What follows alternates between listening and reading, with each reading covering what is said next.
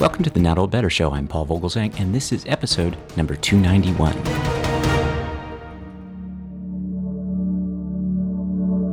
As part of our Smithsonian Associates Art of Living Inside Science interview series, our guest today is Dr. Kevin Mitchell. Dr. Kevin Mitchell is author of the new book, Innate How the Wiring of Our Brains Shapes Who We Are. Dr. Kevin Mitchell is Associate Professor at the Smurfit Institute of Genetics and the Institute of Neuroscience at Trinity College in Dublin. As a matter of fact, we'll be speaking with Dr. Mitchell today from his offices in Ireland. Dr. Kevin Mitchell is a leading neuroscientist and will explain why your personal traits are more innate than you think. And Dr. Mitchell's research indicates that we are different as humans due to the way our brains are wired before we are born. Just showing that a trait is genetic does not mean that there are genes for that trait. Behavior arises from the function of the whole brain. With a few exceptions, it is very far removed from the molecular functions of specific genes. The genetic variants that affect most psychological traits do so in indirect and non specific ways. We shouldn't think of these as genes for intelligence or genes for extroversion or genes for autism. It is mainly genetic variation affecting brain development that underlies innate differences in psychological traits. We are different from each other in large part because of the way our brains get wired before we are born. That, of course, is our guest today, Dr. Kevin Mitchell. Dr. Mitchell will be discussing the brain, reviewing his research, and chatting about his new book, Innate, at the Smithsonian Associates program titled Wired That Way The Origins of Human Nature. The program is sold out. So check out our website if you'd like to be put on the waiting list. Please join me in welcoming via internet phone to the Not Old Better Show, Dr. Kevin Mitchell.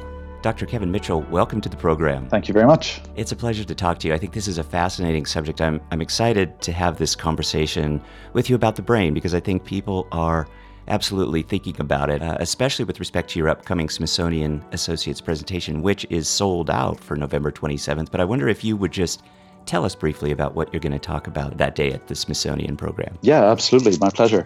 Um, really, what I'm going to talk about is the way that our brains get wired and how that affects our psychology. So, what is it that makes us all different from each other? Are you shy or uh, outgoing? Are you cautious or reckless?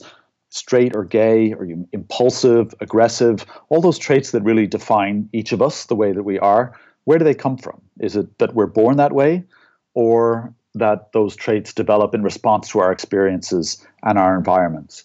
And really, the answer is both, but actually, the traits themselves largely, I think, are, are innate. And there's a lot of evidence that genetic differences between people make a very large contribution to the range of variation that we see in those traits across the whole population. And that's interesting, and that's been known for a long time. But what's new, I guess, is is two things. First of all, that the way that those genes affect our traits is mainly by affecting the way the brain develops. So it's not that there are genes for intelligence that that are you know they're not very specific neural circuits that you're thinking with it's it's really the whole brain the way the whole brain is put together that affects that and and similarly for other traits in different ways and so the basis for the genetic differences in our traits is really differences in the way our brains are wired. And we can look at that. It's not a metaphor, it's really a physically uh, precise thing that we can measure with neuroimaging. And we can see that people who are more related to each other have brains that are structurally more similar to each other that are organized in ways that are more similar to each other and so on. I just think this is fascinating, Dr. Mitchell. You mentioned the word innate. You have a, a new book out titled Innate How the Wiring of Our Brain shapes who we are. And the title of your popular blog is Wiring the Brain. I'm getting the sense that there are some random processes that take place to influence this. What are those, and how does that work? Yeah, so that's the the sort of the other half of the story on the um, on the nature side of the equation is that while we well, first of all, all humans have a, a human genome with a program for making a human brain. And that differs from the program in a chimp genome, for example, that makes a chimp brain. So that there's some DNA differences between chimps and humans in general that explain the physical structure of their brains and the differences between them. And the same principle applies across individual humans, just on a subtler scale. So, DNA differences between individual people affect that really, really complicated genetic program that gets all those various bits of the brain wired up together. Um, and that influences the outcome. But that's not the full story because even if you look at identical twins who have exactly the same genome as each other, their brains will develop in slightly different ways and their psychology will develop in slightly different ways or sometimes in, in quite large ways. And sometimes people have thought, okay, well, if it's not genetics, then it must be environment. Uh, there must be something outside the person that is making those twins different from each other. It must be their experiences. But actually, a lot of it is just intrinsic to the way the brain develops. The, the genome doesn't encode the final outcome in all you know level of specificity it just encodes some rules some some biochemical algorithms by which the cells in the developing embryo talk to each other and arrange themselves and um, you know generate the sort of self-organize the the assembly of the brain. But those are noisy processes at a molecular level. There's a lot of inherent randomness within cells. Where does this protein go? Does it stick to that one? Does it not stick to that one um, and so that randomness plays out in development, which means that every time you run the program, as it were, as happens between two identical twins, you get a slightly different outcome. And that can have big effects on our psychology as well as our genetic makeup. And so, uh, because again, I'm, I'm repeating myself, but th- but this is fascinating. And, and if you take that to kind of the next level, then, and, and I think your research even shows this, that that some of this might have impact on certain diseases. So between two twins, one might have autism and the other one might not. Is that is that? Abs- yeah, that's that's absolutely right. So what we've found in the field um, over you know the last ten years or so is that well, first of all, we've known for a long time that there's a strong genetic component to the risk of things like autism or schizophrenia or epilepsy and so on. Um, and now people in the field are finding some of those genes that affect them. And like with uh, you know personality traits and intelligence and things like that, most of those genes are have neurodevelopmental functions. That's what they're doing. They're they're genes for making the brain, and somehow, uh, in some cases, that program goes awry due to you know mutations that affect particular genes or it's often multiple genes at a time. But that's not the full story of of how somebody gets a, a condition like that, because like you said, identical twins can differ. One of them can have autism, the other one cannot. But same for epilepsy or schizophrenia or ADHD, a whole load of um, psychiatric conditions. And so, what seems to be the case is that what you inherit is not the condition, you inherit a risk of the condition. But whether, you know, in a probabilistic sense, but whether that probability actually plays out depends on, on some randomness in the way that the brain develops and possibly on some aspects of experience um, later on as well.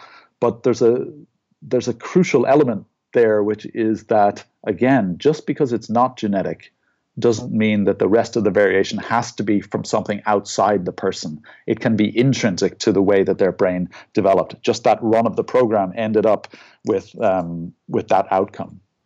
We are speaking with Dr. Kevin Mitchell from his offices in uh, Ireland. Is, uh, we're, we're talking to you this morning from Ireland. Is that right, Dr. That's Mitchell? right. Yeah, in Trinity College in Dublin. Good, good to speak to you. And again, thank you so much for your time. You'll be at the Smithsonian Associates program on the 27th. Again, it is sold out. It's a pleasure to talk to you. I know, I know you're super busy. I know you're going to be traveling. I just really have one more question, and, it, and it's about this. We've kind of uh, you hear the phrase, it's certainly nature versus nurture. Yes. And, yes, and, and it seems like you know, maybe that's not the best way to think about this. Maybe there are other ways. I, I know you have an opinion on some of this, but yeah. tell us tell us why. What what is the right well, way? I think the the the wrong way to think about it. I mean, we can show that there are genetic effects on psychological traits, okay, but the distance between the genotype and the phenotype, the way that the person is, is so large. There's so many steps in between that really to understand that relationship, you have to conceive of it as a trajectory. That's where the developmental vagaries can come into play that shift the trajectory of someone's development one, you know, down one channel or another, as it were. And so that that idea of continuing the idea of a trajectory, I think, is really important because our innate traits, our sort of biological dispositions, influence our behavior, but in an ongoing way, in an interplay with our experiences and our, our environment. It's not that nurture counteracts or overrides uh, initial differences between people. In fact, it may often reinforce them or even amplify them. And the reason is that that you know individual people uh, we don't our experiences don't just happen to us we choose them to a certain degree and we react to things in a subjective way that's quite different. And we craft our own environments over time by making those choices. And so what we tend to do is you know choose to do things that we enjoy because they're subjectively rewarding for us. But for someone else they might not be subjectively rewarding. So for example a shy child may not like to socialize with other children. Uh, they may do it less. They may not develop the same social skills as their peers. And then they may find it even harder to socialize with other children and so on. So you get a kind of a circular amplification of an, of an initial difference. And you can imagine the same thing with a bright child who gets a lot of encouragement in school, who enjoys doing you know academic work and so on, finds that rewarding, and then gets better at it because they practice it more and so on. So I think what you need to conceive of these things as is, is that interplay between nature and nurture over the trajectory of someone's lifetime. You, you, can't just point to a gene and say this person is the way they are now because this molecule is, you know, had, had this DNA sequence and not that DNA sequence. That that kind of just doesn't have any content to it that's useful. You can say that that was maybe the origin of the difference, but the way that plays out is where the really interesting story happens. It's the story of our lives, really.